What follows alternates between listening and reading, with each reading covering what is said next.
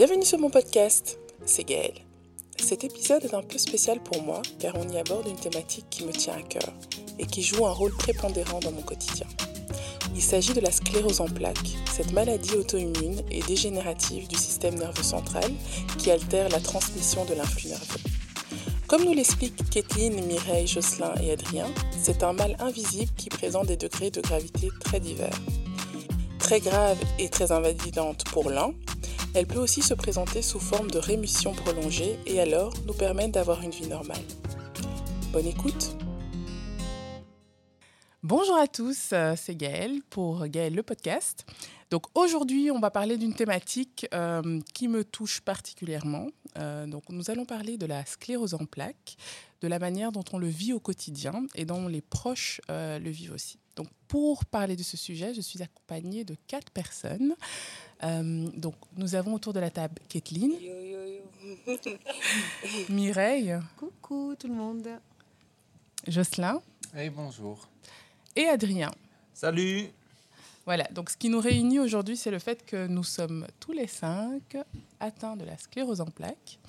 Donc euh, ce que je voulais euh, discuter vraiment aujourd'hui, c'est euh, comment chacun d'entre nous a vécu l'annonce de ce diagnostic et voir un peu comment nos proches l'ont vécu à leur tour et comment, ben, comment on se débrouille au quotidien et, et comment ça nous impacte dans notre vie. Mhm. Donc, est-ce qu'il y en a un d'entre vous qui veut commencer, qui veut se présenter et, euh, et un peu. Euh, Carrément. voilà. Tout de suite. Bon, bah alors. C'est la même chose. donc, Mireille. Ben, coucou à toutes et tous. Donc, moi, c'est Mireille Bayoko. Donc, voilà. Euh, je suis actrice, réalisatrice et je suis dans le milieu de l'art. Euh, bon, je suis assistante sociale de formation et euh, j'ai eu ma sclérose en plaques à mes 36 ans et c'est vrai que c'est pas quelque chose d'évident, mais euh, d'être là avec vous tous, bah, ça me fait super plaisir parce que ben, je me rends compte que voilà, c'est une maladie aux mille visages et qu'on a chacun notre vécu avec cette maladie. Et voilà, je suis une femme épanouie, contente et contente d'être là. Voilà, j'ai tout dit. Kathleen ben, euh, moi, j'ai 38 ans. Je suis professeure de français langue étrangère. J'ai eu mon diagnostic depuis 2011, quand j'avais 26 ans.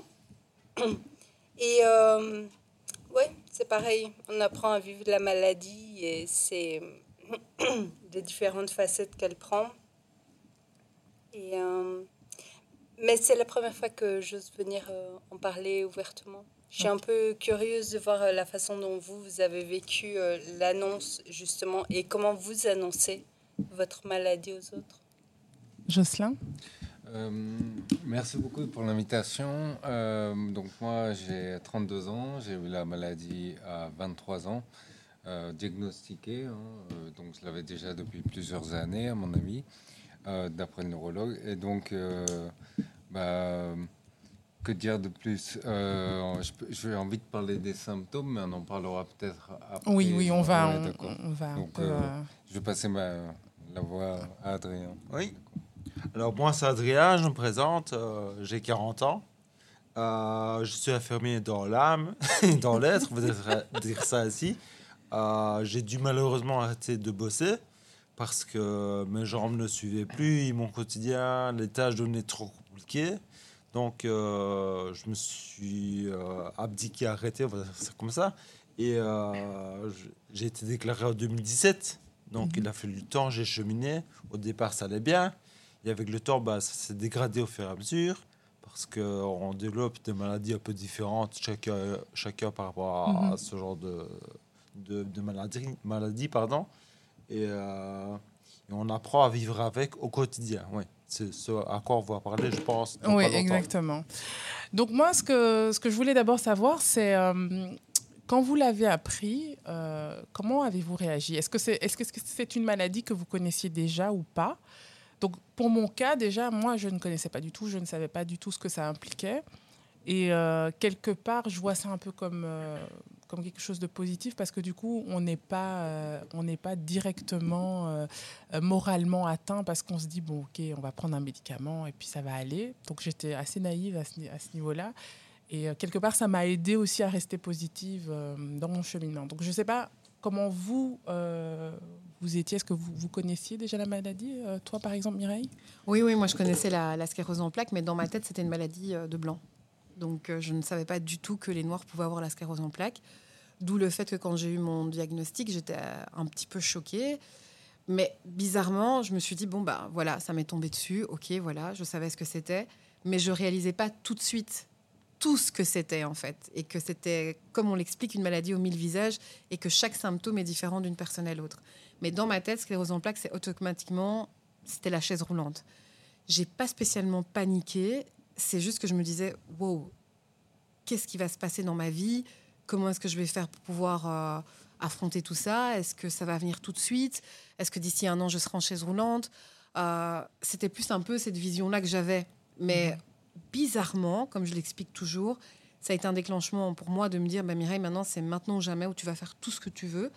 Euh, parce que tu ne sais pas si d'ici un an ou deux, bah, tu seras en chaise roulante ou bien que ton état va se dégrader. Euh, mais j'avoue que je ne sais pas expliquer. J'ai pas une violence au point où je me dis, oh, mon Dieu, qu'est-ce qui m'arrive? Waouh je, ne vais plus pouvoir vivre comme avant. C'est plus merde. C'est quoi cette maladie en fait? Mhm. Voilà, c'est plus ça. Kathleen? Moi, euh, j'ai envie de réagir à ce que tu dis parce que c'était plutôt l'inverse. Euh, c'était pas du tout une maladie de blanc parce que c'est vraiment très clair et net que c'est une maladie euh, génétique dans mon cas, que je tiens du côté de mon père euh, qui est noir. Et euh, j'avais vu euh, mon oncle atteint par la maladie. et il est mort en 2013 ou 2014. Et du coup, oui, c'était pas du tout une maladie de blanc. Ça a été plutôt choquant parce que j'avais le cas le plus extrême sous les yeux, en fait. Du coup, même pour ma famille, ça a été plutôt clair ce que c'était que la sclérose en plaques et les impacts que ça devait avoir. Mais j'ai eu la même réaction de me dire, euh, bon, maintenant, carpe quoi, parce que, euh, effectivement, on ne sait pas comment la maladie va évoluer, donc euh, il faut juste profiter de chaque moment. Et, et, je trouve que la maladie, c'est ça qu'elle a de particulier aussi, c'est que, comme c'est une maladie aux mille visages, la seule chose qui importe, finalement, c'est le quotidien. Et le la façon dont elle se déclare pour soi au quotidien, quoi, plutôt que de se focaliser sur euh, la pierre des trajectoires euh, dont on a été témoin et ce qui risque d'arriver, tous les symptômes qui sont un peu affolants euh, quand on vous fait la liste. Mhm. Ouais. Non, c'est vrai. Quoi, Jocelyn? J'ai la, la, maladie, à l'époque je travaillais et du coup on m'a, enfin j'ai perdu la vue, une grande partie de la vue en 2013. Et, euh, et, du coup, je pouvais plus euh, mettre en rayon les salades. Donc, euh, du coup, je comprenais pas ce qui m'arrivait. Et suite à ça, on a fait une batterie de tests. Et du coup, ils ont confirmé que c'était bien la sclérose en plaques. et suite à ça, du coup, bah, j'ai j'ai eu envie. Enfin j'ai vu mon, mon, neurologue qui m'a dit que c'était bien la, sclérose en plaques qui a provoqué ça. Et du coup, ça m'a donné envie aussi, euh, comme euh, le disaient euh, Kathleen et, Mireille, ça m'a donné envie de vivre parce que c'est tellement. On peut tout. Enfin, on vit avec une épée de Damoclès sur la tête. Quoi. Donc, et, ta famille connaissait la maladie? Est-ce qu'ils ils avaient conscience de ce que c'était? Est-ce que. pas du tout pas du tout. Euh, moi, ma famille se réduit à mon grand-père et mes oncles et tantes, mais ils sont pas un peu partout dans le monde, donc on se voit jamais. Euh, à part mon grand-père qui est en France. Mhm. Et donc mon grand-père, bah, pour lui, c'était pas grand-chose. Euh, mon neurologue m'a dit que c'était pas grand-chose non plus, que c'était assez bénin à l'époque. donc, du coup, je me suis pas plus inquiété que ça. Et au contraire, j'étais même très content parce que je perdais la vue mais je savais pas pourquoi, tu vois. Et donc, quand mhm. on m'a dit, bah, c'est la, sclérose en plaques qui provoque ça, bah, je dis, enfin, on met un mot sur. Euh, oui, c'est important, ouais. c'est vrai. Surtout quand on vit ces symptômes et qu'on ne sait pas trop et qu'on nous dit, ah, c'est un manque de vitamines, euh, tu devrais faire plus de sport. Euh. Mais quand on arrive à mettre un nom dessus, c'est vrai que. En tout cas, moi, ça m'a soulagé quand j'ai pu mettre un nom sur tous les symptômes que. Tout à fait, que Moi, ça a été une, une euh, source d'angoisse, le nom. Je crois que j'aurais été plus heureuse si on m'avait pas donné un je nom. pense que le fait de déjà savoir en quoi consiste la maladie, bah, ça, ça rend les choses plus effrayantes, effectivement. Et toi, Adrien Oh, ben, je rebondis par rapport à ce que vous dites. Et, euh, moi, j'ai appris ça, comme je, je vous l'ai dit, hein, en 2017. À l'époque, je travaillais en tant qu'infirmier indépendant à ce moment-là. Et euh, j'étais avec mes collègues autour de, de repas, sur le temps, le temps de midi, pardon. Et euh, ben, je parlais, j'ai commencé à bafouiller, à pas parler correctement. Quand je marchais, aller simplement au WC, je marchais de manière déviée. On croyait que j'avais bu aussi de ma parole. Et je me suis dit, waouh, il y a un souci. J'avais la bouche un petit peu déviée. Et là, je me suis dit, il y a vraiment un vrai souci en soi. Et ni une ni deux, bah, je raisonnais très bien, mais je me dis, qu'est-ce que je fais, nom de Dieu?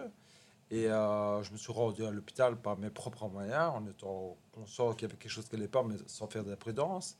Et là, je me suis dit, clairement, je me suis dit, il y a quelque chose qui va pas, il est temps d'aller à l'hôpital et faire ce qu'il faut. Et euh, bah, là-bas, euh, s'en est euh, écoulé plein une batterie de tests avec une hospitalisation de 10 jours plus ou moins, avec des traitements de choc en soi.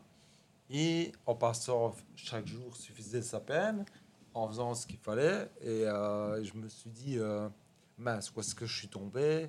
Et on m'a dit clairement, ben, on tend par rapport aux examens, les jours qui avançaient, on me disait clairement, on tend davantage vers ce genre de diagnostic. Quelque chose de neuro, mais on ne savait Mhm. pas quoi au départ.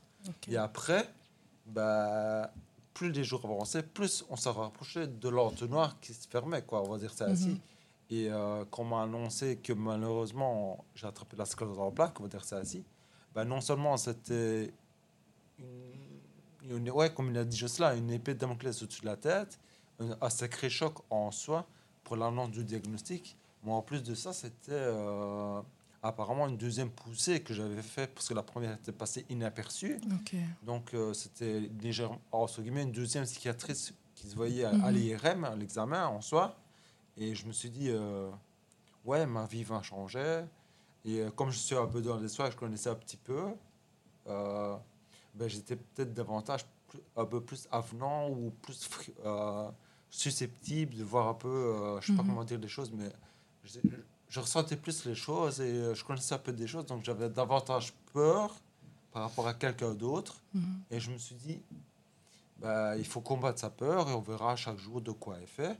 J'ai toujours été une personne à fort, euh, à, fort carpe diem, on va dire ça comme ça, c'est vraiment le terme en question.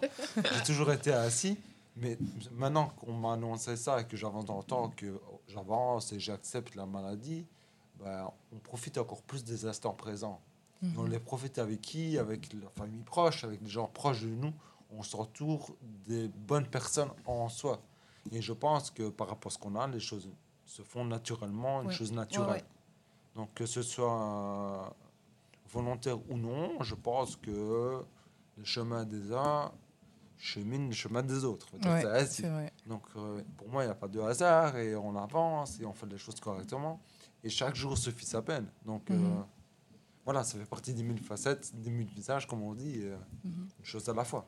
J'ai Ah, une petite question. Euh, pour vous, les diagnostics, euh, ça a été euh, d'un coup, brutal, qu'on vous a confirmé, c'est J'allais justement poser ça comme question parce que je trouve que, enfin, moi, le diagnostic, comment ça s'est passé, c'est que, comme tu le dis, j'ai eu une première poussée où j'ai eu des picotements dans tout le corps, mais bon, la fille n'a même pas réalisé qu'elle avait un problème.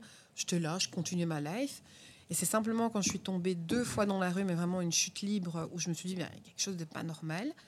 Je téléphone à mon médecin qui m'a reçu tout de suite, ça je tiens bien à le dire. J'explique tous les symptômes. Je dis, ben voilà, je suis tombée dans la rue, ça se passe pas bien, nanana. Il m'a pas dit directement euh, que j'avais la sclérose en plaques, mais automatiquement, il m'a dit, ben, vous faites un IRM, vous faites ceci, cela. Mais je, je pense, même avec le- avec le recul, qu'il avait déjà diagnostiqué que ça doit peut-être être une sclérose en plaques. Parce que du jour au lendemain, je reçois des picotements et je me pète comme ça dans la rue. C'est tout, tout plein de petites prémices qui, qui veut dire que ben voilà, ça suppose peut-être que c'est une sclérose en plaques. Mais ça veut dire d'un point de vue médical, ils, ont identifié en un coup. Ouais. Parce que moi, il y, a eu, il y a eu six mois de délai, en fait. Ah Ouais, non, lui, il a- Depuis ah non, 2010. Mhm. Moi, pas. Moi, ça a vraiment duré top chrono, trois mois. Quand je dis, et dans les trois mois, j'ai eu mon traitement. Donc, premier mois, donc j'ai fait mes IRM pour avoir, avoir le rendez-vous. ça a quand même été vite, quoi. Genre, je vais voir mon médecin, la semaine d'après, j'ai mon, j'ai mon rendez-vous, je fais mon IRM, on reçoit les résultats quand même deux semaines euh, après. Là, il y a eu un petit cafouillage, mais je suis quand même revenue avec mes résultats de moi-même avec mon médecin. Bah, on a vu ensemble que j'avais euh, la sclérose en plaques. Et de là, il m'a tout de suite euh, demandé d'aller à Erasme. C'est lui qui a pris le téléphone, qui a fait le nécessaire pour Mhm. mettre en contact avec un autre médecin. Et euh, je suis partie euh, à Erasme. J'ai rencontré cet autre médecin avec qui, euh, neurologue, ça n'a pas trop se matché. Je suis retournée chez mon médecin traitant qui m'a re- redirigée vers un autre médecin qui connaissait, le docteur Bouquet. Enfin, bon, docteur, docteur, docteur On ne peut pas donner les noms. Non, mais tu peux, il Voilà. n'y a, pas de problème. Et c'est grâce, enfin, c'est avec lui que mon suivi ben, continue jusqu'à présent et avec lequel je me sens bien. Et je tiens bien à dire, cette maladie, si dès le départ on ne vous croit pas, on vous fait passer pour folle, entre guillemets, non. Il faut avoir un diagnostic rapide parce que tout dépend du début pour pouvoir Mhm. avoir un bon traitement et ne pas avoir trop de séquelles pour le futur. Quoi. Juste un truc, euh, donc c'est quelque chose dont, sur lequel j'aimerais revenir après, c'est les relations justement avec Ouais. les différents médecins euh, qu'on rencontre euh, dans, dans, dans le, dans le parcours, parce que, en tout cas, pour ma- mon expérience, je trouve que c'est important de s'écouter aussi, parce que c'est vrai que on, on- je, je ne remets pas en cause euh, le, le parcours académique des médecins, leur parcours euh, au niveau de leur carrière, tout ça, mais parfois il y a des ressentis qu'on a, il faut les suivre. Il ne faut pas toujours, euh, de manière aveugle, suivre euh, le diagnostic d'un médecin ou euh, les propositions de traitement aussi des Mhm. médecins. Tout à fait. Donc Ouais. ça, c'est un truc sur lequel j'aimerais revenir après. Donc peut-être on peut continuer, euh, Kathleen, euh, pour continuer. Je, je pense que tu notais euh, Ouais, tu voulais dire, quelque tu voulais chose. dire quoi Tu Katy voulais dire quelque chose. mais- Non, mais c'est parce que quand tu parlais de diagnostic rapide, euh, je suis un peu surprise parce que moi, les symptômes, je les ai eus en à peu près mi-2010, les premiers symptômes.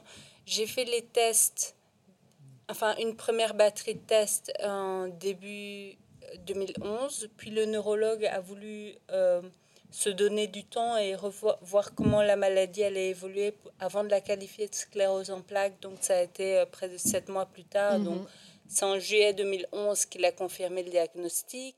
Le traitement, je l'ai commencé en mai-juin euh, 2012. Mais en fait, je te dirais, moi, il me l'a clairement dit, vous faites un IRM. Il n'a même pas chipoté. Et je pense que le fait de faire l'IRM dès le départ, ben, c'était clair et net. Quoi. Voilà, dès que tu fais ton IRM, tu sais voir au niveau de toutes les lésions que tu as dans ton Ou une cerveau. ponction lombaire. Hein. Voilà, mais j'ai dû faire la totale. hein. J'ai dû faire Ouais. d'abord l'IRM, après la, fon, la pon, pon, pon, pon, Ponction pon- lombaire. Donc j'ai, mais, et je te dis, c'est une fraction de trois mois. Il a vraiment pas tardé. Je lui ai dit picotement, tombé deux fois dans la rue. Il m'a fait. D'abord, il a été là. Ah, ok, vous avez fait ça, ok, d'accord. Il m'a dit, bah écoutez, Madame Bayoko, euh, bon déjà calmez-vous, il faut vous reposer. Vous faites un IRM. Il, a- il a vraiment fait ça. Il a passé l'information de manière très fluide, tu vois. Je me suis même pas rendu compte que c'était peut-être grave en fait. Moi, j'étais faire mon IRM. Ok, d'accord, docteur. Je me sens pas bien. Et je pense que s'il n'avait pas agi de cette façon-là, ben, je crois que peut-être que j'aurais été angoissée. J'aurais peut-être même pas fait tout ça en me disant mais non peut-être que ça va être grave non moi, je vais pas faire d'IRM non il a vraiment dit vous êtes tombé dans la rue c'est pas normal vous êtes fort stressé ça se passe pas bien au travail je comprends il a pris le temps de m'écouter donc le rendez-vous a quand même duré une demi-heure et là il a vraiment tout noté Euh, voilà les documents je suis sortie de là avec tous mes documents et je pense que c'est ça qui fait que j'ai pas dû passer peut-être par plusieurs tests pour réellement savoir si c'était une sclérose en plaques ou pas Mais, mais ça, c'est bien, parce que par exemple, moi, les, les premiers symptômes que j'ai eus, donc c'était principalement des picotements et des euh, sensations d'anesthésie. Donc je les ai eus en 2013. Paresthésie. C'est pas Anesthésie. ça Paresthésie. Tu Paresthésie. te sens plus bien. Oui, voilà, exactement. Anesthésie. Oui, anesthésie. tu vois, bon, tu as des parents médecins, donc tu connais mieux les termes que nous. non, mais voilà, de, de parasthésie. Et, euh, et donc, voilà, j'ai eu ces, ces premières sensations en 2013. Et à l'époque, on m'avait dit, c'est un manque de vitamines. ouais Donc, et, et finalement, mon diagnostic, je l'ai eu en 2017. Donc, entre Wow. 2013 et 2017, il y a quand même euh, ah ouais un non. petit laps de temps qui fait écouler. Et Quoi. Ah ouais. Alors là, il y a une question que je me pose. Mon père n'a pas été consulté à ce moment-là? Non, Hmm. non, j'en avais pas parlé à ton papa à, ce- à ce moment-là. Parce que comme c'est son frère qui avait la sclérose, Ouais, ouais, il était très branché Mhm. là-dessus, en fait. Non, non, à l'époque, j'a- j'avais consulté un médecin euh, près de chez moi. Et c'est vrai que quand j'ai parlé par après, quelques années plus tard, à ton père des, des picotements, il m'a dit Ah, mais ça, euh, il, faut, il faut gratter un peu plus. Quoi. Euh. C'est ce qui a alarmé aussi avec moi, c'est les picotements. Puis moi, c'est vraiment bizarre. J'avais le corps vraiment coupé en deux j'avais les picotements que à gauche. Oui, pareil pour moi. Ah ouais. Ah ouais, que à c'est ça. gauche, ouais. Ah, c'est space. Et, et Ouais. du coup, hum, j'en ai parlé à mes parents. Ils ont tout de suite euh, été un peu inquiets et contacté un neurologue qui a dit Ouais, c'est c'est peut-être euh, Une sclérose en risqué, c'est peut-être un truc comme la sclérose. Mais dès qu'ils ont vu qu'il y avait quelque chose qui s'était passé dans mon cerveau, ils ont eu. euh, le neurologue, il a, dit, il a d'abord dit euh, c'est peut-être juste un accident, c'était juste un événement isolé. C'est pour ça qu'il a voulu encore prendre 6-7 mois avant de, voir, avant de confirmer le diagnostic. Ouais. Mais, et vous, les garçons, ça s'est passé comment Moi, c'est comme, comme j'ai dit, euh, j'étais directement à l'hôpital et, euh, et là-bas, bah, ça en a enchaîné euh, les examens, comme on dit, cliniques, euh, Mhm. vis- vis-à-vis de la personne, de, de ce qu'on voit et tout ça. Et euh, après, j'ai fait pension lombaire, comme tu en as parlé. J'ai fait, euh, j'ai fait plein de choses, IRM et tout ça. Il y a eu même une prise de sang qui est allée carrément euh, en Oui, oui, Hollande, oui, parce oui, que oui. la Belgique ne le fait pas apparemment. Je ne sais pas exactement pourquoi. Mais euh, et l'entonnoir s'est refermé par rapport à ça. Mhm. Et euh, là, je me suis aperçu que en 10 jours, j'ai eu la lente du diagnostic. Mhm, euh, Mhm.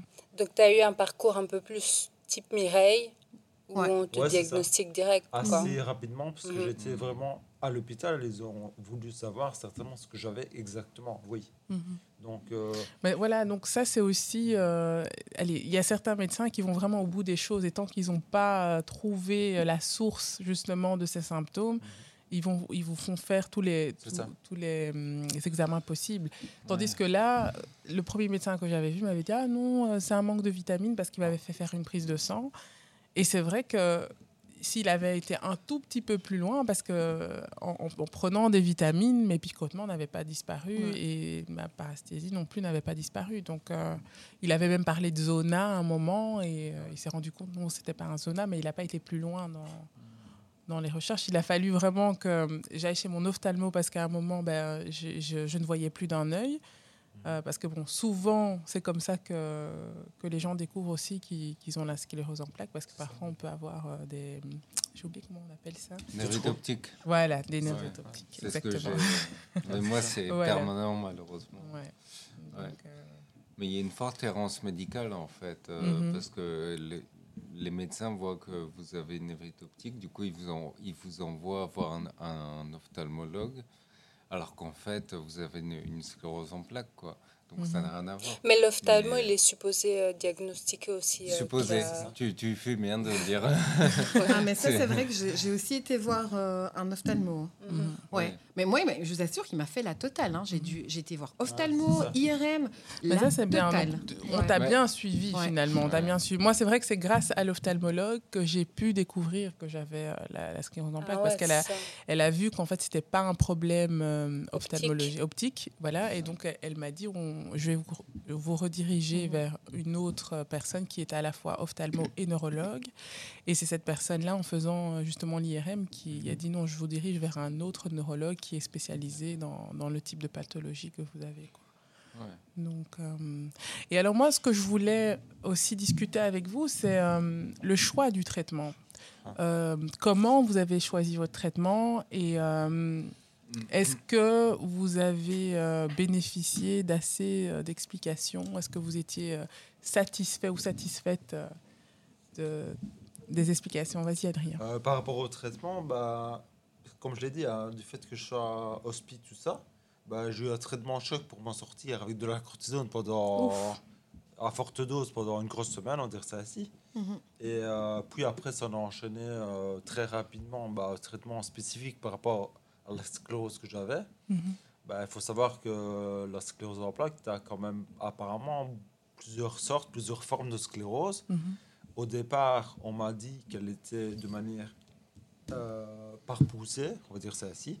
Donc ça voulait dire que je pouvais vivre longtemps sans faire de crise, vivre normalement, et de temps en temps faire un problème adjacent à ça Mhm. qui, qui pouvait arriver et puis refaire ta vie normalement. Donc c'est ce que j'ai pensé clairement. J'ai fait appel, pas, non, je n'ai pas fait appel plutôt. j'ai euh, fait confiance au médecin par rapport au traitement en question. Mhm. Et euh, je me suis un peu laissé faire, même si on m'a vraiment dit les choses clairement. Il existe tel médicament pour vous, il existe ça, il existe ça, mais le plus approprié pour commencer, ce serait ce genre de choses. Mhm. Donc, la seule chose à faire, je pense, c'est de laisser aller, de faire confiance à la médecine malgré tout. J'ai fait, cette chose que j'ai fait, ben, malheureusement, c'est que X années après, ben, cette forme par poussée s'est transformée en une autre forme, de manière intermittente, euh, dégressive, progressive. Donc, ça veut dire que tu évolues en gros, au lieu que ce soit vraiment spontané, euh, comme je l'ai expliqué, ben, tu, tu évolues vraiment de manière un petit peu. oh, tu te dégrades un, peu- un Mhm. petit peu au jour le jour, on va dire ça ainsi. Ok. Et donc, du coup, le traitement change aussi. Et euh, bah, là, me concernant, bah, quand je changeais de traitement, j'ai ressenti vraiment des effets euh, où je sentais bien que le traitement ne me correspondait pas, que je Mhm. me dégradais davantage. Mais c'est aussi la forme de la maladie qui a changé. Donc, Ouais, ouais, tout l'un dans l'autre, c'était un peu, un peu compliqué. Et, et quand tu as ressenti ça, qu'est-ce que tu as fait? Est-ce que tu en as parlé directement à ton neurologue? Est-ce que tu, tu as demandé de changer de traitement? Comment tu, tu as... J'avais beaucoup de questions par rapport à tout ça. J'en ai parlé directement à la neuro. Mhm. Elle a été très avenante, je l'ai vue plusieurs fois, elle a fait vraiment beaucoup de choses, même si je pense que j'étais un pas facile parce que j'avais beaucoup de questions que je me posais un petit peu malgré tout. Mhm. Et euh, j'ai vraiment laissé faire euh, par rapport à le corps médical, par rapport à Mhm. son expérience en soi. Et je touche du bois à l'heure actuelle maintenant que euh, depuis que j'ai changé de traitement, même avec le précédent traitement, ben, je n'ai jamais fait de crise, de poussée, comme on appelle ça, Mhm, tu vois. mhm. C'est toujours un traitement de première ligne alors? Non, c'est un traitement de deuxième ligne, tu vois. Parce que comme c'était la deuxième crise que j'avais déjà fait, ben, c'était déjà à fort avancé au niveau du, Ouais, ça. Euh, en Kathleen, est-ce que tu pourrais peut-être nous expliquer la différence pour, pour ceux qui ne connaissent pas? Bon, nous, on connaît, c'est vrai que c'est la différence entre première et deuxième ligne, du coup. Euh, je crois qu'on commence tous avec la première ligne. C'est ah oui oui, on m'a expliqué que c'était un traitement immunorégulateur Mhm. première ligne et puis euh, deuxième ligne, c'est quand les le traitement de première ligne fonctionne pas et là on passe à des traitements immunosuppresseurs. Mais je pense que c'est toi l'expert euh, beaucoup plus que moi. Oh.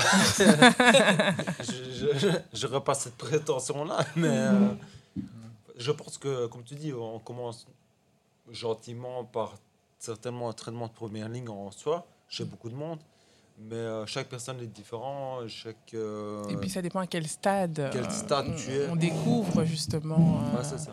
la, la maladie pour chacun, je pense. Moi, je sais bien, j'ai commencé avec un traitement de deuxième ligne directement, Direct. parce que la première crise que j'ai faite était passée inaperçue, comme je l'ai expliqué. Bah, c'est comme si ta sclérose est directement plus agressive et puis on doit passer C'est ça, il faut directement un un médicament traitement plus, plus choc. fort, de choc, ouais, c'est comme tu dis, tu vois, les immunosuppresseurs en soi, qui fait que euh, bah, je, je, je n'ai pas fait de crise depuis quelques années, depuis le début, on va dire ça ainsi. Mhm. Et, euh, mais chaque personne est différente par rapport à tout ça. Ça ouais. fait plaisir hein, de passer De plusieurs années sans faire de poussée. Ben oui, je, je touche du bois. C'est ce que je dis, je touche du bois. Donc, euh, ça fait vraiment plaisir de ne pas avoir des soucis à ce niveau-là, je pense.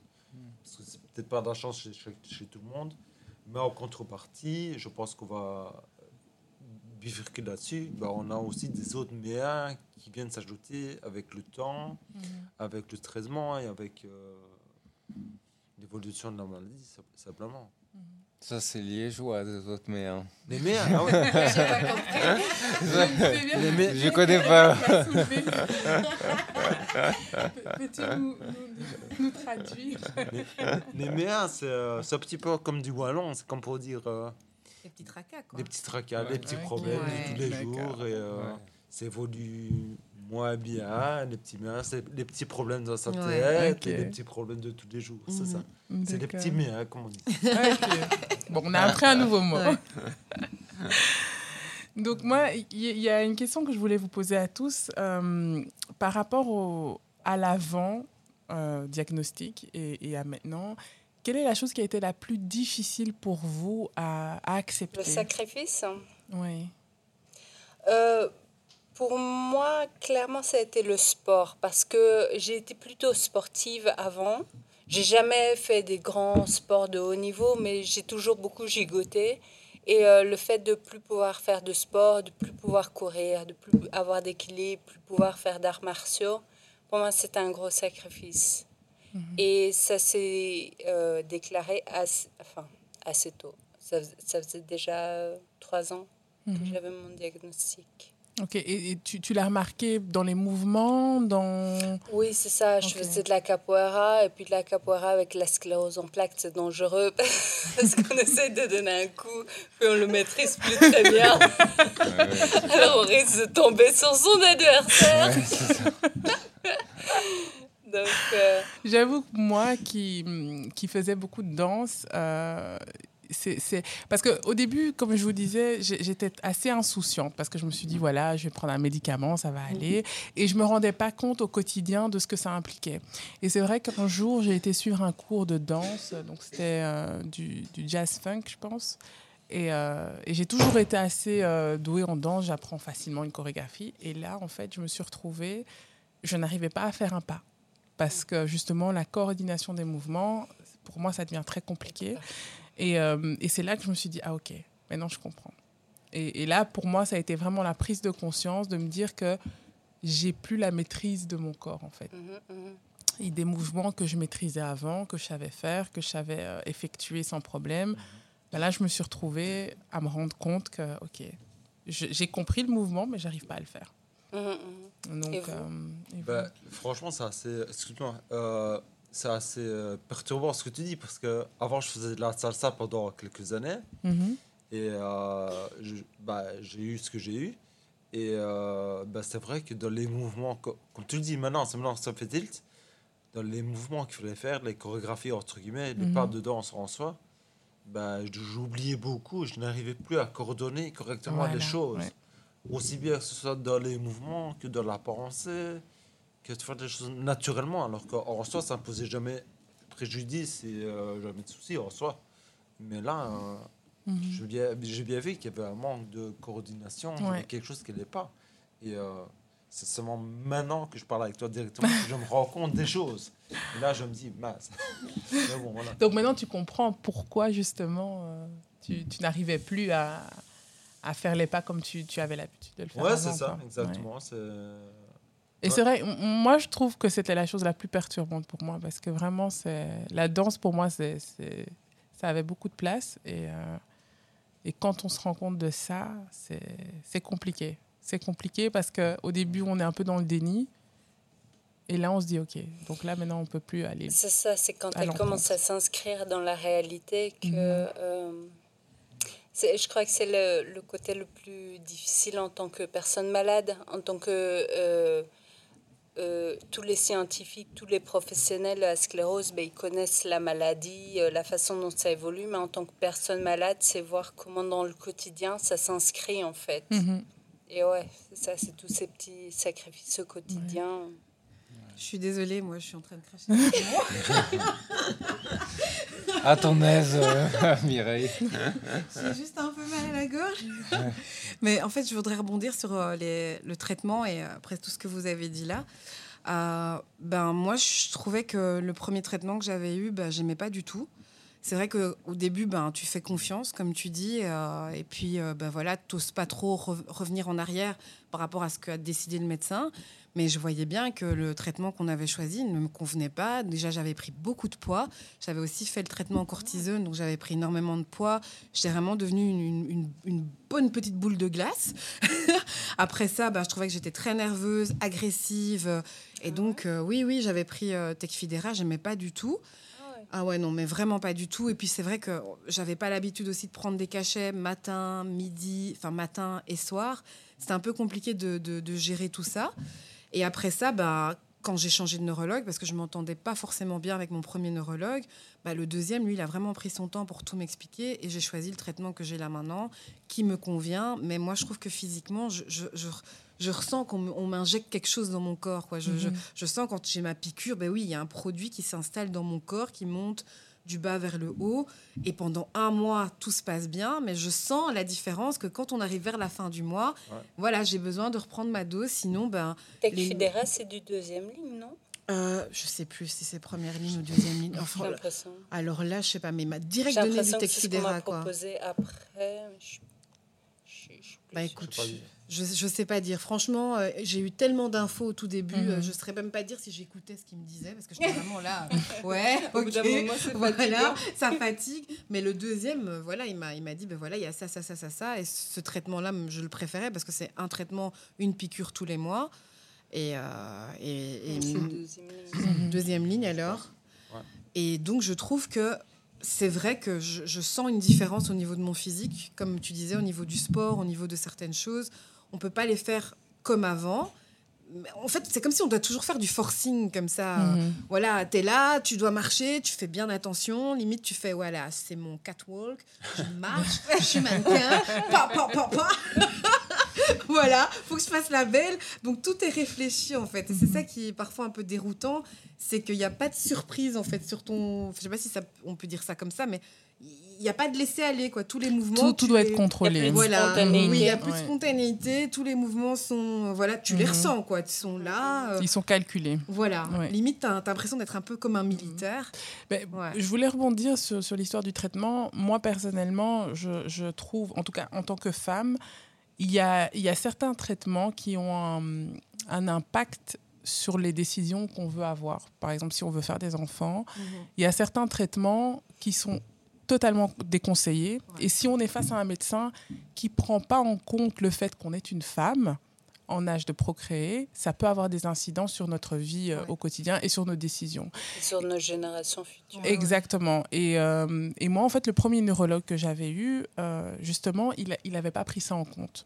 Et, euh, et c'est vrai que le fait de me dire, OK, il faut que j'aille voir un, un deuxième neurologue pour avoir un deuxième avis, ça m'a ouvert les yeux sur le fait que le premier neurologue ne me, ne- ne me convenait pas, en fait. Mhm, Je trouve ça intéressant parce que c'est vrai que chez les médecins, il y a le scientifique qui a besoin d'avoir des résultats et euh, il y a celui qui est plus humain. Et j'ai le même neurologue que Mireille et je l'aime beaucoup à cause de ça, quoi. Parce Mhm. que justement, je, je parle à un humain qui écoute, quoi.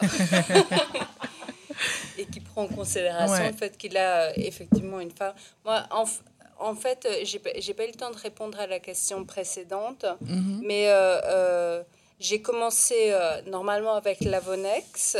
Enfin, je ne vais pas dire normalement. On, on m'a d'abord donné un premier traitement, c'est l'Avonex. Il n'y avait pas vraiment de choix Mhm. à ce moment-là, donc je l'ai fait. Mais c'est vrai que c'était un peu difficile à supporter l'Avonex. C'était une injection par semaine. Mhm. Et le problème, c'est que ça me donnait un état grippal quand je le prenais. OK. Donc, tu étais fatiguée, tu... Ouais, c'est ça, pendant Fièvre 24 aussi heures. Comment? Tu avais de la fièvre aussi? Ouais, je vais prendre un. Comment ça s'appelle? Un, un anti-inflammatoire. Mhm.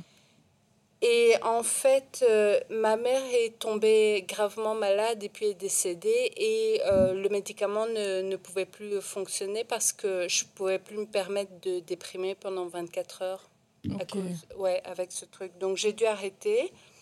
Ensuite, euh, arrivé euh, le tic-tac biologique euh, de- et la pression. Bon, allez, c'est maintenant, c'est maintenant. Alors, euh, j'ai.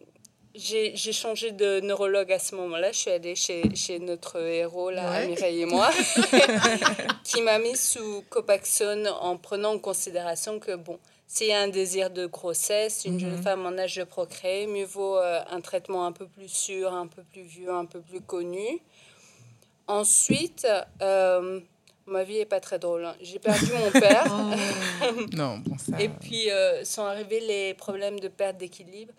Et euh, là, mon neurologue m'a dit que les traitements de première ligne étaient manifestement insuffisants. Et je suis passée au Mavenclad. Et ça, c'est top. hein. C'est seulement deux prises une fois par an. J'adore. mais, Mais- voilà, un peu plus dangereux pour la Non, procréation. non, mais j'imagine. disons qu'au moment où je l'ai pris, c'était Mhm. déjà fait. Au moins un. Mais alors, du coup, moi, je veux rebondir là-dessus parce que je sais que tu as une petite fille. Mhm. Euh, comment tu as vécu ta grossesse, justement euh, est-ce que, est-ce, que- Parce qu'il paraît que quand on est enceinte et qu'on a la sclérose en plaques, les symptômes s'arrêtent et c'est comme si on n'avait jamais eu la sclérose en plaques et tout, la maladie est mise sur pause. Ouais, Alors, ouais, est-ce que c'est vrai confirme. Ouais, je confirme. C'est Bon, comme si on n'avait jamais eu de symptômes, je n'irai pas jusque-là, mais euh, en tout cas, ça, ça met un full stop à la maladie. Du coup, euh, c'est pour ça que j'ai fait au moins deux ans sans traitement, en fait. Parce que ma mère est tombée malade, j'ai dû arrêter ce que je prenais. Puis, il y a eu la grossesse qui faisait effet de traitement. Et puis, euh, et puis c'est là que j'ai commencé la copaxone. Donc en fait, on doit faire que des bébés, quoi. Et, et alors, voilà, c'est recommandé. Si tu fais un bébé chaque, chaque année, t'es tranquille. des bébés. On y va. Bon, voilà. Et donc, du coup, maintenant, la, la question que j'avais pour vous quatre, c'est euh, comment, au quotidien, votre famille euh, vous voit, en fait? Comment il... il, euh, parce que, bon, souvent, si on, est- très présent pour sa famille, ou bien si on, on a beaucoup d'activités, les gens qui nous entourent, que ce soit nos amis, nos collègues, notre famille, ne comprennent pas toujours quand on a un état de fatigue ou quand, justement, bah, c'est un jour sans. Parce que, en tout cas, je ne sais pas pour vous, moi, il y a des ça, jours où je me du lève. vécu, ouais. Oui, voilà. Mhm. Parce que pour mon cas, euh, il y a des moments où je me lève, j'ai full énergie, Mhm. mais il y a des, des moments où je me lève, j'ai l'impression qu'on m'a tabassé toute la nuit. j'ai mal partout quand je Et me lève. malheureusement, c'est pas le cas. Et les gens ne s'en rendent pas toujours Non. compte et on comprend pas toujours que bah il y a des jours où on n'est pas on n'est pas full euh, à notre allez à- à- au au 100% de notre euh, Ouais. notre capacité quoi. Donc comment vous le vivez, comment vous le faites comprendre à vos proches et euh, oui, est-ce que vous êtes soutenu euh? Ouais. Bah écoutez, moi au tout début c'était assez difficile parce que bah, j'étais un peu dans, dans le mode agressive. Euh, on pouvait rien me dire, il y avait rien qui passait et ils avaient un petit peu du mal à voir la Mireille qui était tout le temps souriante, euh, voilà, qui se prenait pas trop la tête. Et donc dès qu'on me disait quelque chose, ben voilà, ça partait en cacahuète, mais vraiment des conneries quoi, du style, t'es sûr que t'as bien mangé, mais je t'ai rien demandé, blablabla. ça partait mais dans des trucs de ouf quoi. Je me dis Mais mais ça je pense que c'est le traitement. c'était assez, euh, assez spectaculaire de me voir changer, quoi. Et c'est vrai qu'ils avaient beaucoup de mal de se dire, ben, est-ce que c'est encore Mireille qui est là devant nous? Et au fur et à mesure du temps, ben, ça a changé. Et j'avoue que je me suis quand même un peu imposée et je leur ai dit, bah, écoutez, on va, on va devoir trouver un fonctionnement. Et moi, je me suis imposée en mode, je suis une diva. Voilà, une diva qui parfois est fatiguée, une diva qui parfois est dans ses, enfin, je sais pas comment, dans ses extravagances. Parce que moi, je vois vraiment cette maladie comme, euh, je sais pas vous expliquer. C'est comme si on- tout est décuplé en fait. Euh, L'énervement, c'est x10. euh, les, crises de, de- peine, c'est x10. euh, et on doit dealer avec toutes ces émotions-là et c'est pas toujours évident. Et donc, moi, je leur ai expliqué que bah, voilà, ça se passera comme ça et que je ne pourrai pas faire autrement. Et que limite, si vous n'êtes pas content, bah, venez pas me voir et basta, moi. voilà. Et c'est vrai que c'était un petit peu dur pour eux de se rendre compte que moi, c'était en mode j'en ai un peu plus rien à foutre, quoi. Si vous n'êtes pas d'accord, c'est pas mon problème, en fait. Je ne dois pas dealer avec vos émotions parce que j'ai déjà mes émotions qui sont déjà assez difficiles pour moi à gérer. Donc, si en plus de ça, je dois me farcir vos états d'âme et en plus, entre guillemets, vous n'avez pas la maladie, donc vous comprenez pas ce que c'est.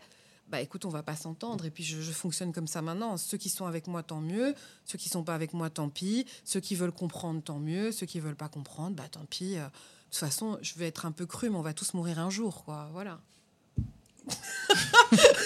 OK. Ça, Ça c'est dit. Et toi Jocelyn Euh, de quoi Mais euh, justement, comment tu, tu, tu le fais comprendre à ton entourage Comment ton Euh, entourage le vit et... Ben, Moi, je suis vraiment en mode carpe diem, comme on disait tout à l'heure. Donc euh, voilà, j'essaye de vivre à fond avec ce que j'ai. Et, Kathleen disait tout à l'heure qu'elle avait des problèmes pour le sport, et moi aussi, malheureusement, je ne sais plus marcher. Kathleen, pardon. Kathleen. Euh, du coup, je ne sais plus marcher, mais ça ne m'empêche pas de faire euh, un maximum euh, de sport. Et ce que je peux encore faire, je le fais. Quoi. Mhm. Parce que, voilà, on Euh, vit avec une épée de Damoclès sur la tête. C'est un super nageur, quoi. Le gars, il a fait la Meuse, quoi. Oui, il a fait Ouais. la traversée de La la, traversée Meuse, de la ouais. Meuse, quoi. Avec la sclérose en Avec plaques. la sclérose en plaques. ouais. Ah ouais. Bon. C'est un hyper. Ah, non, non, non, il est. Ah, attends, attends, y comment a, tu il y a malade et, il y a Non, malade mais- et malade. hein. Je te jure, Je crois que pour eux, faut pas être faut il pas fait le gars humble, mais je te jure que c'est un sportif de la mort qui tue. Hein. Ouais. Bah, je sais pas, mais en tout cas, voilà, c'est vraiment important. Il faut, il faut entretenir son corps, quoi, même si on dépérit. Mhm. Malheureusement, si on, dé... si on Faut pas se faire. Après, euh, enfin, tous les neurologues disent oui, la- le, le sport, Ouais. euh, c'est un, c'est un Ouais, très bon bouger. traitement Bouger. aussi. Hein. Ouais, Il faut je bouger. voudrais aussi revenir sur les traitements parce que je- j'entends qu'autour de la table, vous avez eu beaucoup, beaucoup de chance. Vous avez tous eu quelqu'un qui vous a Mhm. pris en charge, sauf Kathleen. Voilà, est-ce que je le dis bien, Kathleen Oui, tu as bien dit Kathleen, mais j'ai pas bien compris l'histoire de la Euh, prise en charge. été, t'as été bien prise en charge dans le sens, enfin, toi non, mais en tout cas, tout le monde a été bien pris en charge autour de la table parce que moi, ça ça m'a pris euh, un peu plus de six mois puisqu'ils ont pensé à une hérite optique. Euh, et, et donc, j'ai vu un ophtalmo pendant longtemps et, et donc pendant euh, ces six mois, euh, ma vue baissait et personne n'a dit c'est la sclérose en plaques.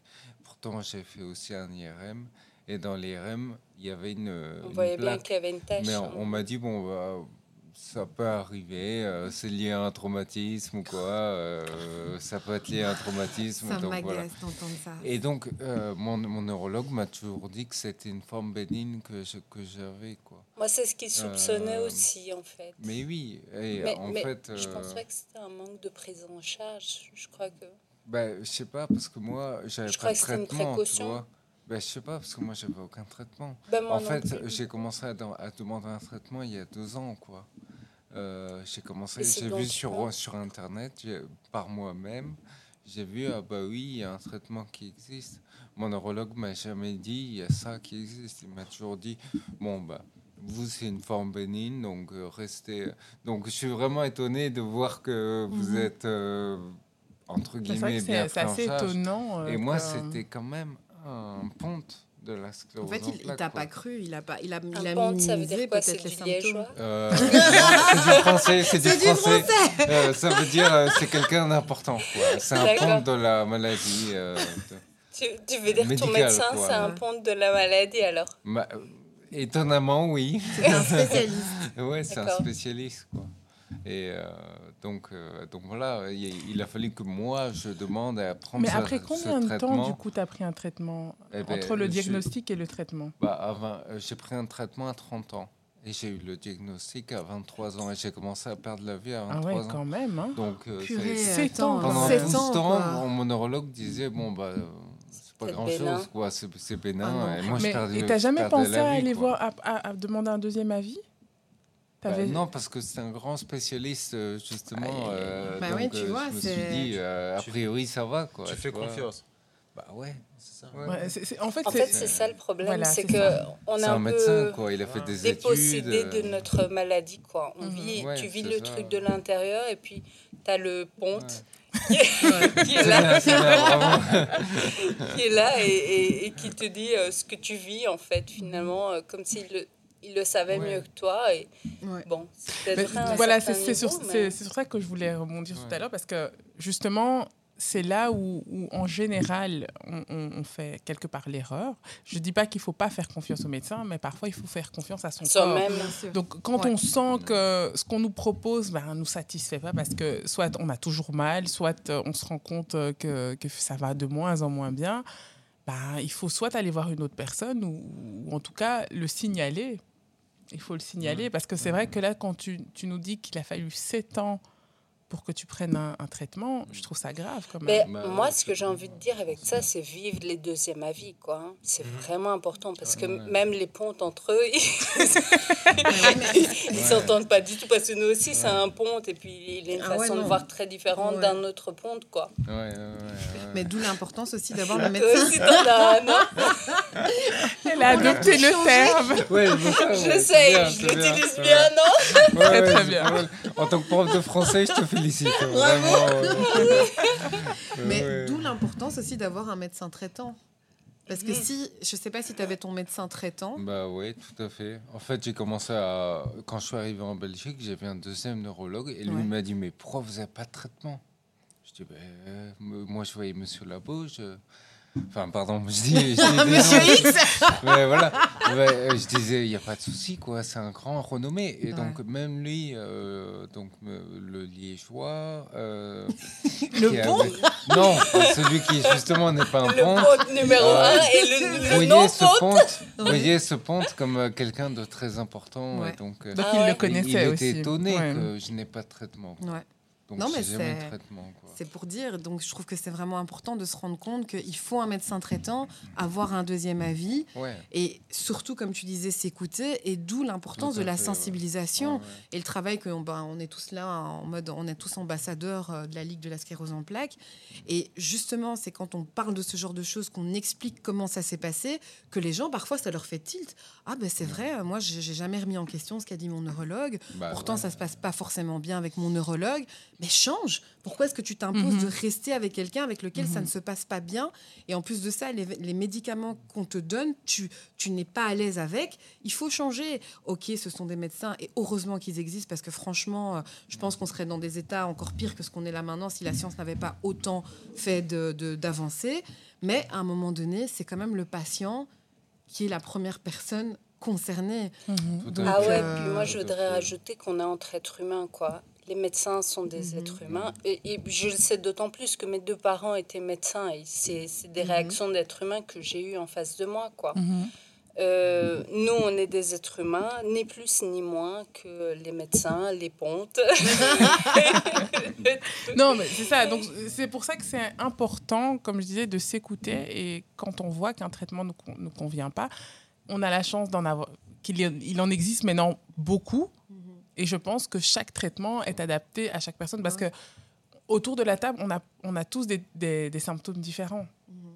On a, c'est vrai que on- on- notre point commun, c'est, c'est la sclérose en plaques, ouais. mais en même temps, on le vit différemment parce qu'on a des vies différentes et parce qu'on a des symptômes différents et qu'on a des habitudes différentes aussi. Donc, c'est pour ça que c'est important. Si le, le- le traitement ne nous convient pas, bah, il en existe d'autres. Ouais. Donc, euh, il ne faut pas avoir peur justement de, Ah ouais, de pas. parler et de dire euh, stop. Quoi. Et pour en revenir à ta question, euh, le, le vécu au quotidien avec la famille, c'est ça Mhm. L'interaction entre la maladie et la famille ça, ça dit quoi de votre côté? Ah, Vous n'allez pas y échapper. il a essayé d'éluder Bon, la ça- question pendant tout le... Bah, disons que euh, au départ, euh, ça s'est pas trop observé parce que même moi, je comprenais pas très bien ce qui se passait. Et euh, je pense que ça a été un coup de massue à l'annonce du diagnostic parce que je n'ai rien caché. euh, tout le monde était là. Mais euh, en soi, euh, je pense qu'on a tous fait notre petit bonhomme de chemin de son côté en cachant peut-être un petit peu la maladie, qu'est-ce qu'elle était ex- exactement, qu'est-ce qu'elle était Mhm, réellement dans la vie mhm. de tous les jours. Et j'ai l'impression d'être confronté à ça tout seul par rapport à ce que je dois faire quotidiennement. Mhm. Et euh, ils, sont, ils, ils- sont conscients, on va dire ça ainsi, mes, mes proches sont conscients, mais euh, c'est pas eux qui font face tous les jours. Mais est-ce que, est que tu as déjà eu une, une conversation ouverte par rapport à ça avec eux? Honnêtement, euh, je pense que mon père, parce que je vis avec mon père hein, actuellement, mais euh, lui, j'ai déjà parlé ouvertement des choses et euh, il comprend davantage les choses. Mhm. Oui, j'ai déjà discuté avec lui. Et euh, il sera toujours là. Je pense que la famille, quand elle sort un peu méditer- des méditerranéen, entre autres, la famille, c'est important. Mhm. Et, euh, mais j'en ai déjà parlé aussi avec ma sœur en soi, parce que j'ai une petite sœur. Et, mais je pense que chacun est préoccupé par rapport à soi-même et à l'évolution de, de soi. Et chacun a ses occupations. Mhm. Et même nous, on a maintenant nos occupations, c'est-à-dire penser à nous, penser à avancer plus tard. Et euh, je pense que chacun essaie de tirer sa barque Mhm. comme il peut euh, vers l'avant, on va dire ça ainsi. Ouais, je suis d'accord, on a tous des problèmes, donc chacun fait ce qu'il peut, quoi. Ouais, avec c'est ça. ses, ses problèmes à lui. Et donc, euh, pour ma part, la famille est pas très présente euh, plus que ça, quoi. Mon grand-père s'occupe de lui, mon oncle s'occupe de lui, et ils ont assez à faire, quoi. Donc, moi, mon rôle, c'est pas de les accabler encore plus qu'ils le sont, quoi. Donc, euh, j'en parle pas trop. Ouais, c'est vraiment Je préservé. m'occupe de moi, quoi. Pendant- Ok. Vraiment. Ouais, j'ai un peu le même vécu. En fait, euh, je fais la différence entre la famille 1 et la famille 2. Quoi. La famille d'origine, je dirais, c'est c'est un peu la même réaction, euh, chacun pour soi. Bon, ils, savaient, ils savent très bien euh, où elle va, cette maladie, puisque mon oncle l'avait. Mais bon, je crois qu'ils le vivent assez bien et effectivement, ils ont d'autres préoccupations. Quoi. Par contre, ce que j'appelle la famille 2 serait plutôt ma fille et, et son père, avec il y a des bas. mais euh, alors, la famille 2, en fait, ça a un impact beaucoup plus fort parce que pour s'occuper de la petite, la maladie, c'est comment, une préoccupation quotidienne, quoi, même pour aller chercher ma fille à l'école avec ma canne. Je, vais dire, même l'école fait son petit bonhomme de chemin pour comprendre que, ah non, la maman de chérie, euh, il y, a, y a des jours avec et y a des jours sans.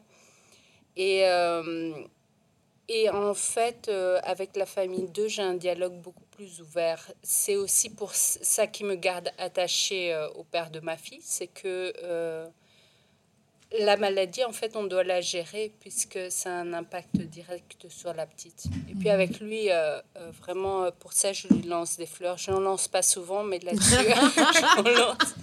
On, on- on en parle très ouvertement, quoi. C'est vraiment très, très clair et très franc. Et c'est un problème commun, en fait. C'est que, euh, et, et j'ai, vécu la même chose avec euh, le cancer de ma mère, c'est que une personne peut avoir une maladie, mais euh, elle n'est pas euh, vécue, elle n'est pas personnelle, quoi. Euh, c'est, un peu, impact je sur trouve tout que le c'est un, ouais. c'est un côté un peu irréel que de croire qu'une personne est malade. Non, c'est toute la famille qui est malade et c'est toute la famille impact. qui va porter ça. Il faut, faut vraiment vivre euh, au quotidien avec les gens qui ont ce qu'on a pour s'apercevoir des choses. Enfin, moi, c'est Mhm. mon ressenti en tout cas. Mhm. Maintenant, tu as beau l'expliquer, peut-être elle fait proche ou moins proche, première ou deuxième degré, Mhm. comme tu l'as déjà expliqué. Mais il faut vraiment vivre au quotidien pour euh, vraiment s'apercevoir que oui, j'observe que la personne a un petit peu du mal à marcher. Mhm. Elle doit se Ouais, ça, tenir. c'est vrai. Pour se laver, elle doit s'asseoir. Mhm. Avant, elle le faisait pas. Bah, Mhm. Les personnes ne pas dans ma salle de base. je sais pas ce que je veux dire. Mais c'est- c'est un exemple parmi tant d'autres. Tu veux, Non, non, mais- Adrien. non. C'est c'est un exemple parmi On tant n'est pas là d'autres. pour juger. C'est vrai. Ça, tu comprends au montage. Je sais pas, je vais réfléchir. Non, non, c'est vrai que euh, les, les personnes qui vivent avec nous, ou en tout cas qui nous voient régulièrement, se rendent compte aussi euh, de- des différences. hein. parce que Ouais. moi, par exemple, euh, c'est allez, j'aime beaucoup danser. Et c'est vrai que maintenant, quand je vais euh, en soirée ou quand je, je danse moins, Ah, pour moi, que- c'est une source de stress, quoi. Si quelqu'un m'invite à danser, je me dis, putain, j'y vais, je veux pas. Mais, mais c'est dingue parce que. Enfin, Ah, toi, tu danses. hein. moi, je, enfin, je veux dire. Ouais, non, mais on toi, voit, tellement- on voit rien dire, tu tellement danses. rien. En fait, on voit tellement rien Mhm. que des fois, c'est assez frustrant Ouais. parce que euh, on va se dire non, mais Mireille, toi, ça va. euh, T'as t'as rien du tout. J'ai fait si, je suis fatiguée. Mais entre guillemets, des fois, je m'impose un peu une, une espèce de. Je sais pas comment je dois dire ça. Une espèce de marche à suivre en me disant ben non, continue à faire ce que tu as toujours voulu faire. euh, continue à, à- à vivre, à sortir, mais tu restes quand même dans un isolement où, par exemple, je le dis souvent, moi, le bruit des enfants m'exaspère à un moment donné, Mhm, or que mhm. j'adore les enfants. Mais je peux pas me retrouver, euh, par exemple, à Noël, C'est super fatigant de les entendre crier. Ouais, en fait. voilà. Les Moi, c'est cette agitation là où tout le monde est en train de stresser parce qu'il faut le plat à tel moment. et Ça, c'est juste pas possible. Là, j'avoue que je me mets vraiment en, en retrait et euh, j'ai besoin de mon calme. J'ai besoin qu'on me, on me foute la paix. Oh là là, ça recommence, les amis. Je suis désolée.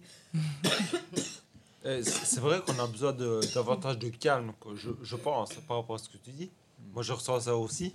Et euh, Oui. on a besoin de tranquillité Oui. parce qu'on est Mhm. vite euh, exacerbé Oui. par rapport Exaspéré. aux émotions, Mhm. Ouais. Par rapport à, au ressenti. On a besoin de, ouais, de Je tranquillité. confirme, j'ai ça aussi. Et aussi, ce qu'il y a, c'est que je supporte plus de voir que les personnes ne se rendent pas compte de la chance qu'ils ont et qui sont focalisées sur des petits détails tellement insignifiants qu'à un moment donné, en fait, ça. Je veux dire, quand toi, tu luttes tous les jours à essayer que ta vie reste plus ou moins normale, eh ben, moi, j'arrive plus à supporter les personnes qui sont en mode. euh, à exagérer sur tout et sur rien, quoi. Ouais, Mhm, non, j'ai mhm. pas eu mon, oh, oh, j'ai pas eu mon rendez-vous à tel moment chez le médecin. Mais guys, il y a pas de problème. Tu rappelles le médecin, tu lui dis simplement que Tu le voilà, tard, tu le verras plus tard. Et si c'est, Mhm. tu vois, amplifier les choses, or que tout est simple au final, si on veut que les choses soient simples. Et je trouve que cette maladie, en tout cas moi dans mon cas, bah, m'a permis de relativiser énormément et d'aussi me rendre compte de la chance que j'ai. Ah, mais si, c'est, si, si on doit dire quelque chose de positif par rapport à cette maladie, c'est tout ce qu'on apprend avec ça. En Ouais. fait, c'est comme les épreuves de la vie, quoi. À Ouais, chaque fois ouais, qu'on ouais. on reçoit un coup, euh, on apprend énormément, quoi. Mhm. C'est vrai, j'ai, j'ai le même sentiment. euh, la maladie, c'est une source d'enseignement. Ouais. Apprendre Ouais, à remettre les choses ouais. à plus Ouais. tard, apprendre les choses... euh, et aussi, en fait, apprendre à accepter même ses symptômes, c'est, c'est une grosse étape, quoi. Parce que rien que la fatigue, quand on accepte que non, je suis malade, je suis fatiguée, Mhm. qu'ils comprennent ou qu'ils comprennent pas, ils vont devoir Ouais. faire avec. C'est apprendre, apprendre à s'écouter, quoi. Oui. Ouais, Ouais, tout à fait. On nous a pas appris à ça. Non. Et, Mhm. C'est vraiment savoir dire stop Oui. et s'écouter soi-même. C'est Mhm. très important par rapport à ça, ouais, c'est ça. Et euh, c'est hyper important parce que des fois, c'est comme tu dis, comme as dit tantôt, hein, le fait d'être tranquille, parce qu'il y a trop de bruit, ben, on est vite agacé, on est vite Mhm. susceptible, on Mhm. s'énerve un peu plus irritable, Ah Oui. mais en soi, c'est dire aussi à ses proches, chose que j'ai fait la semaine passée par exemple, euh, c'est dire maintenant je pense à moi, je suis fatigué. Si tu penses le contraire, que je n'arrive pas ou n'importe quoi, c'est pas le cas. hein. Ouais. Mais je pense à moi. Parce qu'avant, je pensais tout le temps aux autres. Je ne m'écoutais pas moi-même. J'étais avenant à faire des choses Ouais, avec ouais. autrui pour faire plaisir à tout le monde. Mhm. Mhm. Mais maintenant, c'est terminé. C'est pas de l'égoïsme, hein, pardon. Mais c'est Non, euh, vraiment penser à soi pour son bien-être au niveau santé. Et après, penser peut-être, j'ai un peu le temps, je me sens capable, je vais de l'avant, je vais aller voir euh, telle personne, je vais faire une activité avec telle personne. Si j'en suis capable encore, mais d'abord, je pense à moi. Je Et si- pense que si on n'avait pas le diagnostic, ce serait beaucoup plus dur euh, Ouais. d'écouter, de se dire euh, est-ce Ouais, que j'en suis capable ou pas. C'est ça. Je pense pas qu'on s'en apercevrait, tu vois. Mhm, mhm. Parce que quand tu es dans une vie active en soi, tu ne t'aperçois pas des choses. Et c'est seulement quand tu as un peu le temps que tu comprends ce qui se passe que tu dis maintenant je suis acteur et Mhm. spectateur de la situation. Mhm. Et maintenant, c'est comme euh, une fois j'en ai parlé avec Jocelyn, ben, on, on est vraiment dans la vie active et notre boulot consiste en quoi? À se réédu- rééduquer Mhm. éternellement. Et c'est grâce à ça, comme le biais du sport ou autre chose chez certains, de pouvoir aller de l'avant. Et pour Mhm. garder une force physique et mentale, et s'entourer de bonnes personnes, que tu Mhm. disais tout à l'heure aussi.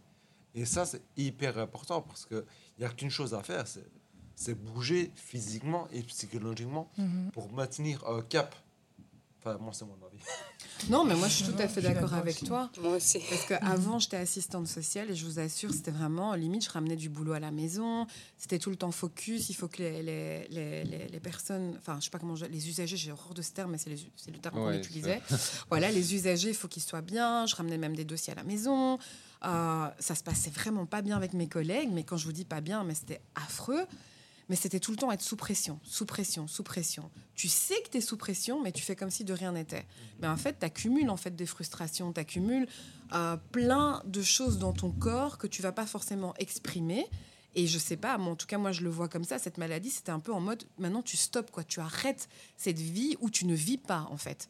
Et le fait de me rendre compte que j'ai l'opportunité de faire ce que j'aime, je vais me donner à fond parce que maintenant je fais du théâtre, je fais du cinéma, je fais mes compositions.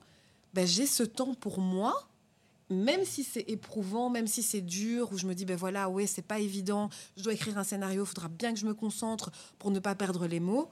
Ben c'est pas un problème parce que je fais ce que j'aime et je le fais comme je veux et à mon rythme. Chose qu'avant, j'aurais été imposée par mon, Mhm. mon employeur, imposée par mes collègues, Et imposée. franchement, euh, c'est magnifique hein, ouais. comme cadeau. Ouais, c'est c'est Ouais. énorme. C'est vraiment prendre le Ouais. temps, et c'est hyper précieux. Aujourd'hui, on n'a plus que Oui, ça, voilà. malheureusement.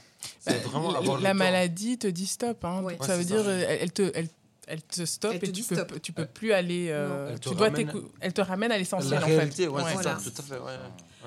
J'ai j'ai une copine euh, qui a fait un burn-out euh, au travail. Je pense pas à toi. Mais quand je, vois les, quand je vois les personnes qui font des burn-out, je me dis, ah ben avec la sclérose, je n'ai pas de risque de faire un burn-out parce que je vais casser bien avant, quoi, en fait. Mhm. Je ne supporterai pas la fatigue. Et effectivement, c'est comme tu as dit, je deviens irritable. Du coup, euh, de toute façon, je, je, je vais, ça va complètement foirer avec mon milieu. Et donc, euh, tant mieux, quoi. Mais on perd beaucoup de. Enfin, moi, je me rends compte que j'ai perdu beaucoup d'amis. Mais au fur et à mesure du temps, bah, comme tu l'expliquais, chacun a ses préoccupations, en fait. Tu as beau expliquer, ben voilà, j'ai la sclérose en plaques, ce sera plus comme avant. Bah, c'est pas que tu les intéresses pas, mais ils ont leurs préoccupations, ils ont leur vie. Donc, tu fais plus partie de l'équation. Mais au fur et à mesure du temps, tu vas te rassembler avec des personnes qui vont réellement se soucier de ton quotidien. Ouais, c'est ça. Et c'est ça qui est important. Et vous aurez une vraie relation. Ouais. Je me soucie autant de toi que toi, tu te soucies de moi. Et pour moi, c'est ça, les vraies relations humaines. Bon. Maintenant, il y a Ouais. des parcours de vie. En fait, les gens viennent. C'est comme un passage, quoi. Ils passent à un moment donné. Si ça se match, ils restent. Si ça se match pas, Mhm. bah, ils partent. C'est pas non plus mauvais, mais faut se dire que on n'a plus le temps de se fatiguer à savoir si les gens sont là pour nous ou pas. Ce que je trouve intéressant, c'est que ça veut dire que, en fait, avoir les relations sociales, ça prend beaucoup d'énergie. Ouais. Parce que Mhm. toi, tu as, une, t'as une énergie assez impressionnante, en fait, quand Ouais. on te voit. Et, euh, et c'est clair que les relations que tu dois être capable de construire, moi, je serais incapable parce que je- ça va, ça va casser euh, bien avant, quoi. Et finalement, avec la maladie, euh, tu, tu dois bâtir des relations qui sont moins euh, énergivores. Mhm. Oui, mais en fait, ce qui est trop bizarre, c'est qu'avant, on me disait oui, tu as trop d'énergie, on n'arrive pas à suivre. Mais Mhm. écoutez, je suis comme je suis. Et étonnamment, le fait d'avoir cette énergie-là pour des personnes atteintes qui ont la sclérose ou d'autres qui ont réellement, euh, une, enfin, qui ont réellement entre guillemets de l'amour pour moi, c'est pas un problème. Et d'où le fait que, voilà, c'est en Bah, fonction ils sont des branchés gens. sur la même fréquence que toi, en voilà. fait. Mhm. Et je veux dire, on va pas changer. La maladie ne va pas forcément te changer. La maladie va améliorer ce que tu avais déjà de bien en toi. Mhm, Pour moi, mhm, maintenant, je vis bien pour moi. Maintenant, c'est pas pour tout le monde parce qu'il y a aussi les aléas de la vie qui font que c'est pas toujours évident.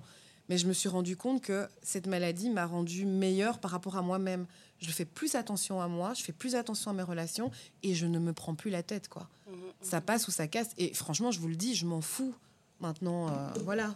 Si ça va bien, bah, ça va bien et, et c'est tout. C'est tout ce qui m'intéresse en fait. Je veux être bien. Parce que comme on le disait, je ne sais pas ce que demain me, me propose. Donc je veux profiter un maximum. Quoi. Il y a une chose euh, que socialement qui est vachement importante, et c'est sûr que vous l'avez tous vécu, c'est expliquer à son entourage ce que, ce que ça veut dire que la fatigue. Oh c'est vrai, hein, c'est- un enfer. Je, oui. je me souviens, le jour, il y a une personne qui m'expliquait que faisait trop de trucs, il était fatigué. Je dis, mais s'il y a bien une personne qui comprend ce que ça veut dire, c'est moi. Je n'ai pas besoin d'explication. Ouais. Parce que la fatigue, c'est terrible. Mais ça fait Ouais, partie ouais, de notre plus, quotidien. hein. hyper Ça, franchement, déprimant. euh, Ouais. ça fait vraiment partie de notre quotidien. Et c'est vrai que quand on est quelqu'un un peu comme toi, Mireille, euh, qui a beaucoup d'énergie, euh, qui est un peu surtout, enfin, qui travaille sur plusieurs tableaux comme ça, euh, le jour où tu dis que tu es fatigué, on dit ouais, mais t'en fais trop. Ben, repose-toi cinq minutes et puis après tu Ouais, reviens. en fait, non, ça se passe pas comme ça. Parce que le pire, en tout cas, je sais pas pour vous, moi-même, après, en- parfois, je me lève fatiguée. Mhm. Et c'est pas que j'ai pas dormi assez, c'est que la, fa- enfin, le, le- le- la fatigue que j'ai, même si je vais dormir, j'ai pas Tu un sommeil réparateur. Mhm. Voilà, exactement. Alors que parfois, je peux dormir euh, peut-être pendant la journée euh, 30 minutes et je serais, j'aurais plus d'énergie que si j'avais dormi toute une nuit complète. Quoi. C'est ça.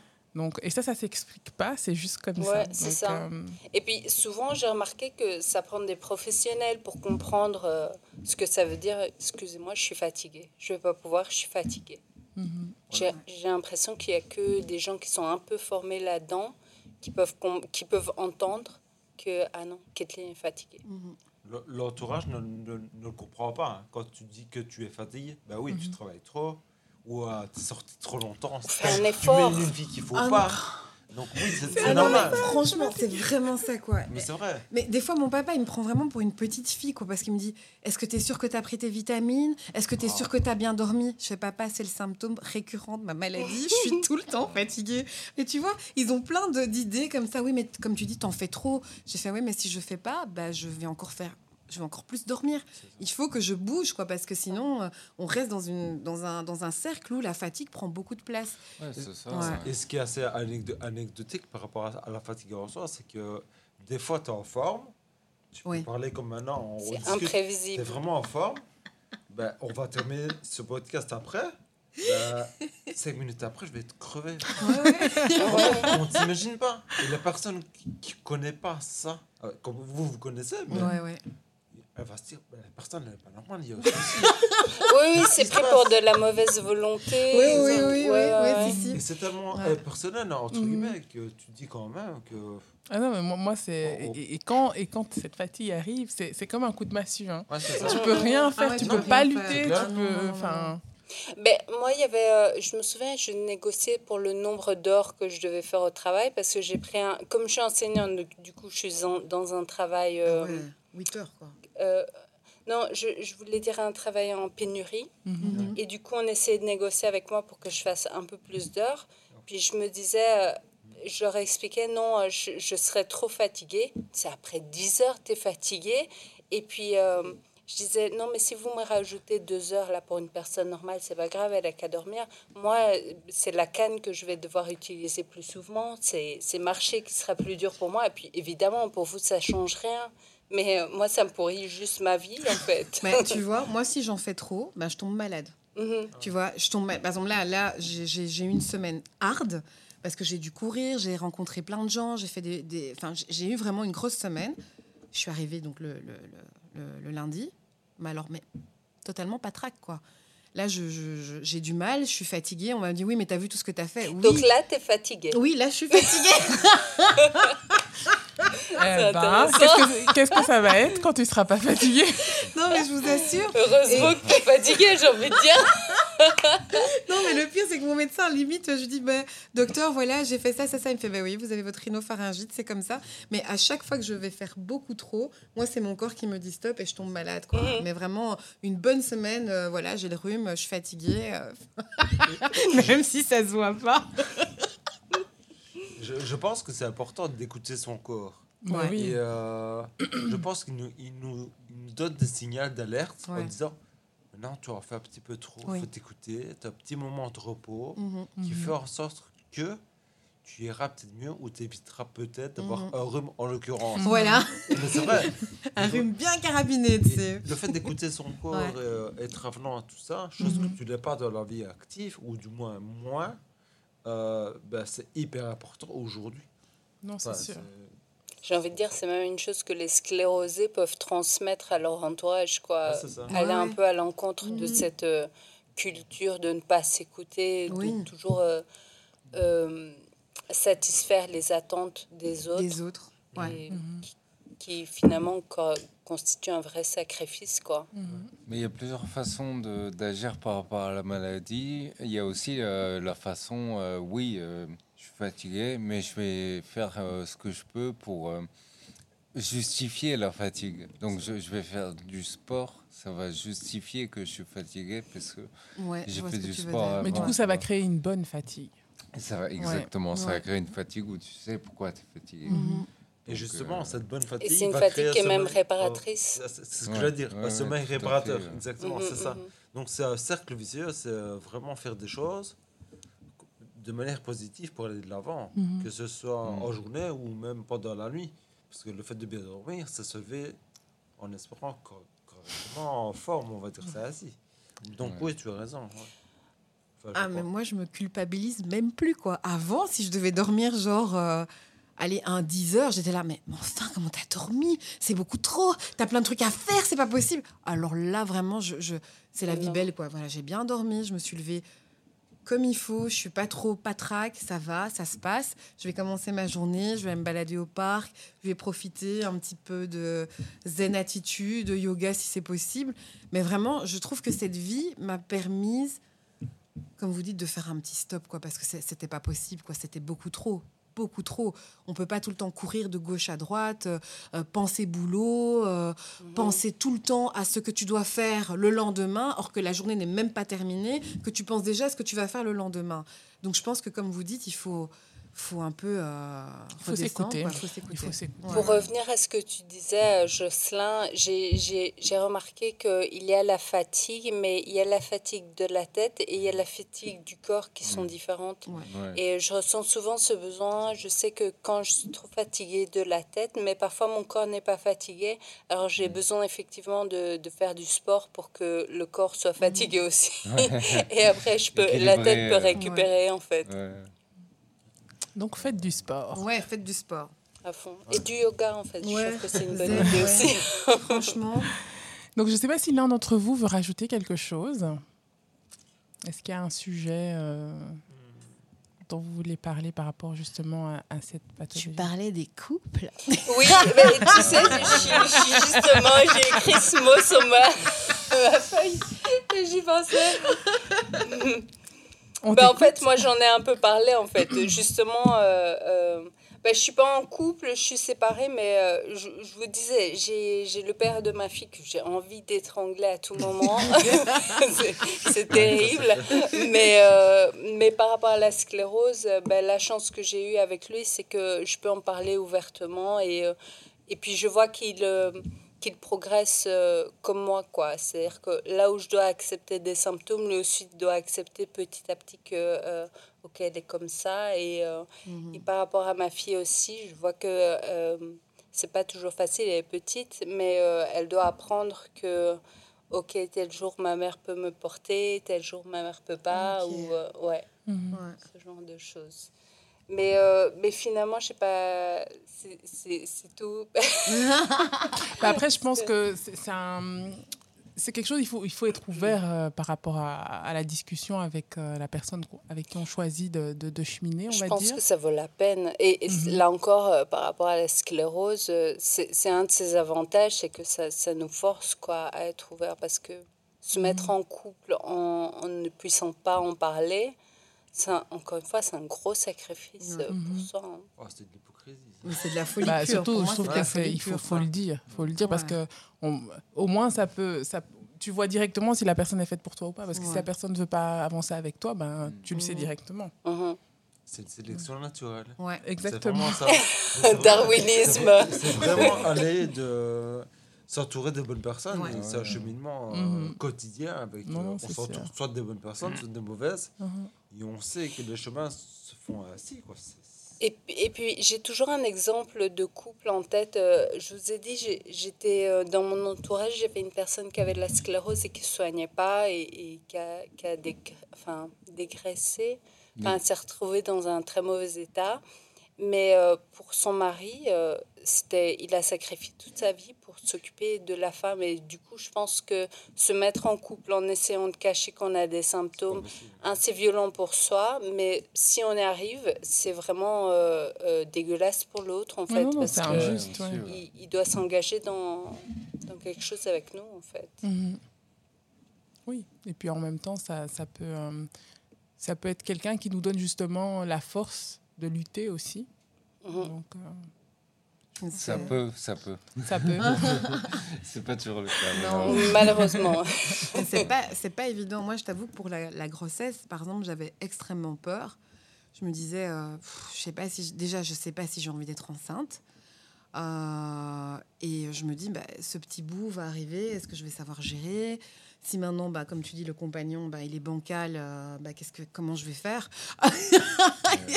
Non, Bah, c'est là où c'est important de bien choisir euh, ton compagnon. Quoi. Mais, mais même parce que tu sais pas ce que l'avenir te réserve, parce qu'on peut se dire oui, voilà, on se met avec la personne, la personne peut être tout, la, la personne la plus magnifique du monde, mais on sait jamais vraiment comment elle va se comporter face à la Face maladie, face au Mhm. choc. Et puis bon voilà, euh, comme on l'a expliqué, pendant la grossesse il y a rien du tout, mais après ça peut être aussi violent. Donc est-ce que j'aurais, je serais dans l'état de pouvoir m'occuper de mon enfant?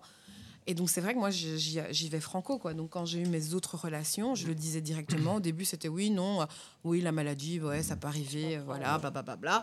Mais tu voyais bien que au fur et à mesure du temps que ça posait problème. Les gens vont pas forcément te le dire, mais tu vois bien que le, le, le, le- je sais pas, on crée des problèmes inutilement parce qu'on veut que ça casse, mais on n'ose pas dire vraiment les choses. Et donc moi je suis quand même assez franche. Je dis quoi, c'est c'est- c'est ma maladie, c'est quoi le problème euh Et puis non, mais c'est pas ça. Je dis c'est quoi Oh. Moi, j'avoue que je suis assez. euh, Voilà, comme ça, vous êtes prévenus, les gars. parce que j'ai pas envie de perdre mon temps.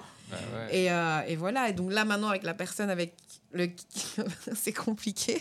On va mettre les statuts sur Facebook. Il n'y a pas eu ce souci-là. Maintenant, c'est d'autres soucis. Mais c'est maintenant moi qui me suis mis dans la tête est-ce qu'il va savoir gérer? Donc, je pense plus à sa place que lui, en fait. Mais après, tu dois le laisser penser pour lui-même. Tu peux pas, euh, d'entrée de jeu, penser que. vrai. Tu vois? Ben, Il y a le mécanisme qui s'est mis Oui, dans la tête où ça, voilà, t'es c'est là. euh, comprends. voilà. C'est un- peu ce qui me travaille aussi, Ouais. quoi. Je me dis, ouais, bon, c'est c'est magnifique. En fait, t'attends la chute, quoi. Allez, vas-y, montre-moi ton vrai côté. hein, Il y a quelque chose qui va pas. Et en fait, c'est toi qui sabotes euh, Ouais. la relation. J'avoue, j'avoue. Mais, mais l'avantage d'être en couple avec les- la sclérose, c'est qu'aussi quand il y a des problèmes qui commencent à se manifester, on se dit, oula, je suis mal, je ne supporte pas les chocs émotionnels, donc Mhm. peut-être que c'est une personne toxique, mieux vaut qu'elle reste euh, plutôt à distance. Je verrai peut-être euh, un dimanche par mois. Parce que là, j'ai pas la santé pour supporter Ouais. ce genre de trucs. Non, mais c'est vrai. C'est En fait, on doit tellement faire attention à ce que les émotions n'aient pas trop d'influence sur notre état que tout. Enfin, je vais pas dire c'est pas En fait, tu t'éloignes des, des relations toxiques. Quoi. On Oui. est obligé d'assainir ton environnement, en Ouais. fait. Mhm. Bah, c'est la même chose même pour les amis, en fait. hein. Ah oui, voilà. Ouais, ouais, ouais. Mm. Et vous, les garçons, qu'est-ce qui se passe dans votre live Mais nous, on est des pipelettes, c'est grave, quoi. Nous, les filles, on est blablabla. Je crois que j'ai coupé vos micros, les filles. Je crois qu'il faut, c'est nécessaire. Adrien, vas-y, vas-y. Moi, je parle. Ben, non, c'est assez compliqué. Ouais, je, je- je rejoins ce qui a été dit euh, juste avant. Facile. Et il faut, Laisse-le euh, parler. Ça fait une sélection naturelle aussi parce que la personne, si elle s'engage à rester avec toi au début quand ça va pas, parce que ça peut ne pas aller au début aussi, euh, ça peut déjà être compliqué malheureusement. Euh, si déjà elle s'en- elle s'engage là, on sait qu'elle va rester avec toi. Quoi. Euh, Adrien n'est pas d'accord. non, je suis pas d'accord.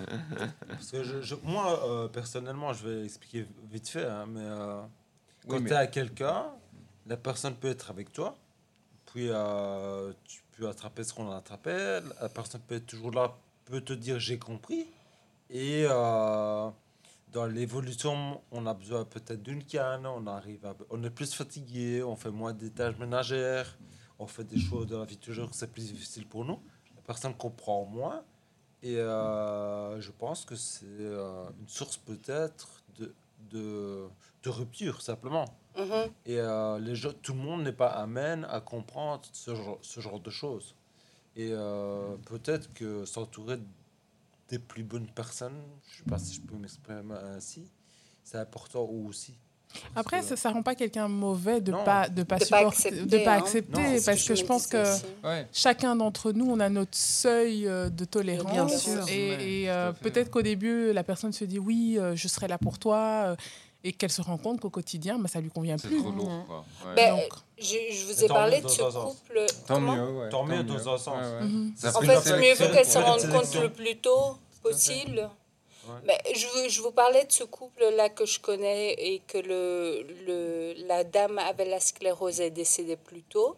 Euh, monsieur euh, l'a beaucoup soutenu, mais euh, je me dis, waouh, à quel point il a sacrifié sa vie, c'est dommage, quoi. Je veux dire, se mettre en couple avec une personne qui a la sclérose, c'est accepter un problème comme si on n'en avait pas déjà suffisamment, pour soi. Ouais, ouais, ouais, c'est vrai. Et euh, on va prendre une grosse charge de problèmes en fait. plus, quoi. C'est ce qu'on appelle le vrai amour. Bah, moi, je te dirais oui et non. Ou le, beau, que- le sacrifice. Ouais, Moi, je moi, je pense pas que pour moi, c'est pas un sacrifice parce que si tu te mets avec une personne et qui t'a, par exemple, il t'arrive quelque chose, je sais pas moi, tu peux perdre une jambe euh, et quoi, la personne euh, parce que son quotidien n'est plus le même, elle va dire bah écoute, euh, voilà, fallait pas perdre ta jambe, moi je n'arrive pas à le supporter donc je ça. pars. Non, je pense qu'à un J'ai moment envie de dire bon débarras. Donc Non, pas. mais la, personne qui reste aussi et qui en fait elle reste à contre-cœur, c'est pas bon non plus. hein. C'est clair Non. et net, mais Tu en fait, on devrait même pas se poser la question de si elle doit rester ou pas. C'est le côté- c'est la vie en mais fait. ça doit être vois. naturel, ça doit être Voilà, spontané. ça tu peux être- pas forcer quelqu'un à, entre guillemets, subir ce que toi, tu es en train de vivre.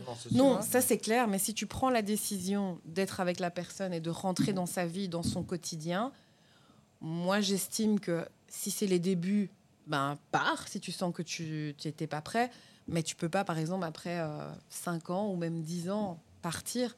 Non, parce que tu sais pas ce que l'avenir te réserve. Tu peux aussi avoir quelque chose de grave qui t'arrive et je pense que tout le monde aimerait que la personne reste Ah non, avec je suis d'accord avec toi, mais Tu parfois, vaut mieux que la personne parte plutôt qu'elle rende ta vie misérable, tu vois.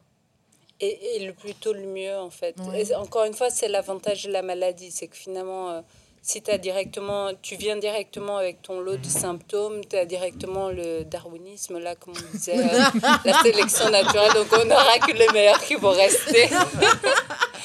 Je pense que ce que tu disais, le fait de dire directement ce qu'on a dans la vie future avec euh, les personnes qui peuvent euh, partager notre vie, bah, ça peut être un élément justement qui fait que tu iras de l'avant. hein. Mhm. Peut-être même à deux et que la personne davantage comprendra parce qu'elle sait que tu as un bagage. Oui, mais je suis assez d'accord aussi avec Kathleen. Avec Kathleen, c'est un gros euh, poids sur les épaules de l'autre. Ouais. Parce qu'elle se dit, ben, il va falloir que j'assume ça, alors que moi, j'ai rien. Ouais. Mais il faut que je prenne aussi les symptômes de l'autre personne. Quoi. Mhm, Il faut que je prenne sa maladie quoi, en compte.